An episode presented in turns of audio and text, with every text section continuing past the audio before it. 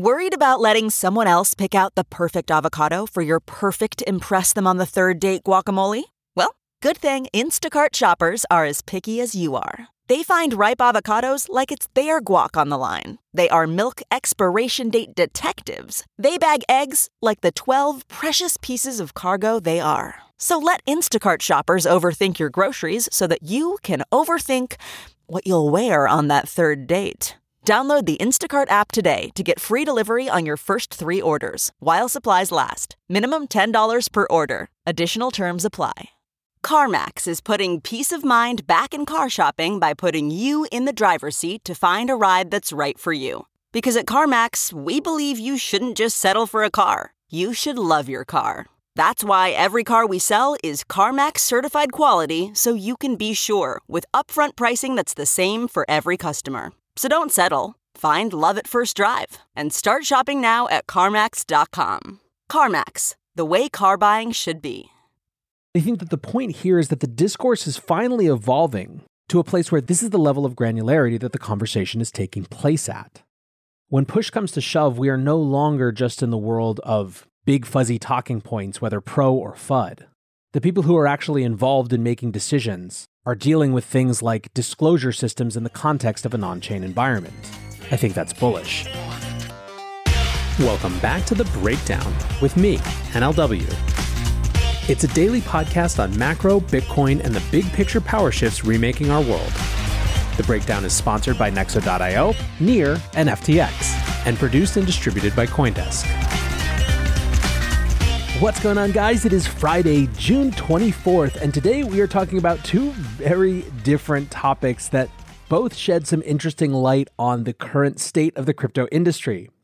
Before we get into that, however, if you are enjoying The Breakdown, please go subscribe to it, give it a rating, give it a review, or if you want to dig deeper into the conversation, come join us on the Breakers Discord. You can find a link in the show notes or go to bit dot l y slash breakdown pod. Lastly, a disclosure as always. In addition to them being a sponsor of the show, I also work with F T X. So, yesterday was an interesting day in crypto land. The prices have been largely stable, so I think for now we can stay off our discourse around market bottoms and focus instead on a couple of different topics. First of all, let's talk about what I thought was going to consume today's entire show. The Congressional Ag Committee, which has oversight authority with the C F T C, held a public hearing yesterday called Regarding the Future of Digital Asset Regulation.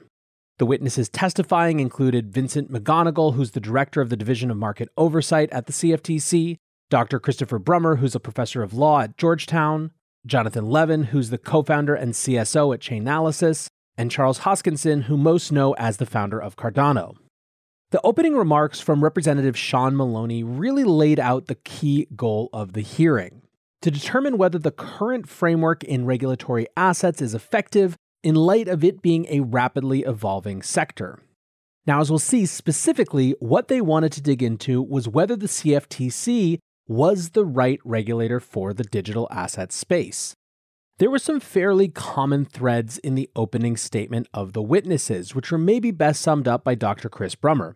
He said, "Irrespective of which regulator is in charge, that regulator will have to have a builder's mentality." I think what he was referring to was the dynamism in this space and what it's going to require in terms of considering regulation. In his opening comments, Charles Hoskinson, who is well-spoken throughout the entire session, made the point that the U S should not look to regulate specific aspects of the crypto industry as they exist now, but the principles that underlie it. He basically pointed out that tools and technologies are constantly changing, so really the only thing that makes sense is regulating those underlying principles. Still, at the end of the day, the red meat of this discussion was very, very much summed up in the first line of questioning between Representative Sean Maloney and Doctor Chris Brummer. Maloney asked basically point blank if the C F T C should have primary spot market authority, to which Brummer said the C F T C is certainly capable of doing so. And this line of discussion is actually even more significant than a quick exchange. Digging into it a bit more, Doctor Brummer in response said that, look, any agency here is going to have to think differently than current agencies think. They're going to have to change their ideas, their underlying assumptions, and really be open to new ways of looking at things. Representative Sean Maloney responded to that saying, quote, "I'm struck by the line in your testimony where you said it will necessarily involve revisiting long-standing assumptions about market infrastructures embedded in securities and derivatives law and adapting the regulatory system in creative ways that reflect the best of our experience and collective values. What does that mean?" Now, my apologies for getting into the weeds, but I think that Doctor Brummer's answer here is quite important. He says, "It means, for example, that in the securities law context, our entire disclosure system is based off an assumption that issuers have non-public information that other expert actors don't have, and so therefore, you need to make sure that the information is available to them, and it kind of trickles down to your retail investor. So it's based on the evolution of our disclosure system, even in securities law, is for information to be filed but not really read. When you go and you operate on a blockchain, completely different context, in part because much of the material, not all, but much of the material information that you need is already available on chain, but it's only accessible to expert actors. It's the retail folks who would not have the ability to read and understand the source code. So that gets you into a question as to what should the disclosure system look like. You should probably have more consumer protection principles and to think about how to get the information to those people in that system. So the point here isn't necessarily the specifics, although I do think that the specifics are interesting. We're living in a world where we have two senators who have now proposed a different way to look at the relationship between securities and commodities as relates to digital assets. You have this testimony in Congress with someone saying that the key thing is the disclosure system, and what the disclosure system means in an on-chain world is very different than what it means in an off-chain world. But I think that the point here is that the discourse is finally evolving to a place where this is the level of granularity that the conversation is taking place at. When push comes to shove, we are no longer just in the world of big fuzzy talking points, whether pro or F U D. The people who are actually involved in making decisions are dealing with things like disclosure systems in the context of an on-chain environment. I think that's bullish. Moving on into other parts of the conversation, other representatives pushed the C F T C on common critiques around the idea of them being the primary regulator for digital assets. Michelle Fischbach, a Republican from Minnesota, said, "I've heard criticism about the C F T C that it's a permissive, light-touch regulator. Do you agree with that? And if not, could you tell us some of your personal experiences as to why that criticism is unfounded?" McGonigal, the representative of the C F T C, pointed to fifty enforcement cases brought over the past seven years and said it's a principles-based regulator. So zooming out again, of course, why is this coming up right now? Well, a big part of it is the legislation introduced by Senators Lummis and Gillibrand recently, the Responsible Financial Innovation Act. I had both the senators on the pod a couple weeks ago. And one of the proposals of the bill is that primary authority for much of the digital asset space would go to the C F T C. This isn't arbitrary and it doesn't leave no role for the S E C. Effectively, what the bill proposes is a new type of ancillary asset, that's the name it uses, which, while security-like at the beginning of its life, is more commodity-like by maturity. The bill's scheme would have a specific set of disclosures in a process run by the S E C during that early part of the ancillary asset's life. And then when those assets believed themselves to be sufficiently decentralized, they could apply to no longer have to do those disclosures, and primary responsibility would move to the C F T C. This is, as you might imagine, one of the more contentious parts of the bill. Obviously, the S E C is not going to surrender easily what they see as their right authority. And as you heard in that question from Representative Fischbach, some critics say that the C F T C, which has far fewer staff than the S E C, is the choice of the crypto industry only because it has fewer resources. By the way, that sort of specious argument is why I like the principles-based approach taken in the Responsible Financial Innovation Act. In any case, there does seem to be momentum, at least in the Ag Committee, for them to take a larger role. The Block's piece on the hearing today was called "The Future of Digital Asset Regulation?" The C F T C says Congressional Committee. Quote, "The C F T C is winning over support to expand its role in crypto among the congressional committees that oversee the commission, as evidenced in a hearing today. Support from elsewhere in Congress remains a critical question as the Commission and industry alike push to make the C F T C the go-to regulator for crypto markets." Nexo lets you easily buy crypto with your bank card and earn industry-leading interest rates. Earn up to sixteen percent on crypto and up to twelve percent on stablecoins. Nexo makes passive income easy with interest paid automatically and daily. With Nexo, you can also borrow against your crypto at zero percent A P R and exchange over three hundred pairs. Receive a welcome bonus of up to one hundred fifty dollars in Bitcoin until June thirtieth at Nexo dot io. That's N E X O dot I O. This episode is brought to you by NEAR, a climate-neutral, high-speed, and low-transaction fee, layer one blockchain platform. NEAR is a blockchain for a world reimagined. Through simple, secure, and scalable technology, NEAR empowers millions to invent and explore new experiences. Business, creativity, and community are being reimagined for a more sustainable and inclusive future. Reimagine your world today at near dot org. The Breakdown is sponsored by F T X U S. F T X U S is the safe, regulated way to buy and sell Bitcoin and other digital assets with up to eighty-five percent lower fees than competitors. There are no fixed minimum fees, no A C H transaction fees, and no withdrawal fees. One of the largest exchanges in the U S, F T X U S is also the only leading exchange that supports both Ethereum and Solana N F Ts. When you trade N F Ts on F T X, you pay no gas fees. Download the F T X app today and use referral code BREAKDOWN to support the show.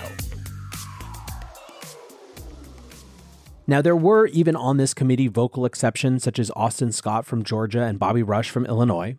And it's also worth noting that it's not just the Responsible Financial Innovation Act that is being pushed and that might see the C F T C taking a bigger role.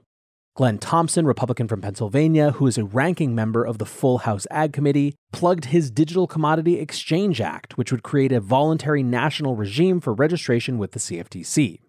Anyway, given how closely aligned with the C F T C many of these folks are, it's not necessarily surprising that they have a broadly positive view of that group having more authority with digital assets. The real question, of course, is going to be how far out into other parts of the House and Senate that support extends. All right, let's take a step back here. And when I zoom out and I think about catalysts for a future Bitcoin or crypto bull market, one of the possibilities to me is the U S adopting a crypto-forward regulatory regime. I think the U S embracing the industry would clear the way for huge categories of participants to dig in deeper. In my estimation, it would be a massively de-risking event. I also happen to think that's a long process that is unlikely to beat out broader macro shifts in terms of speed of occurrence.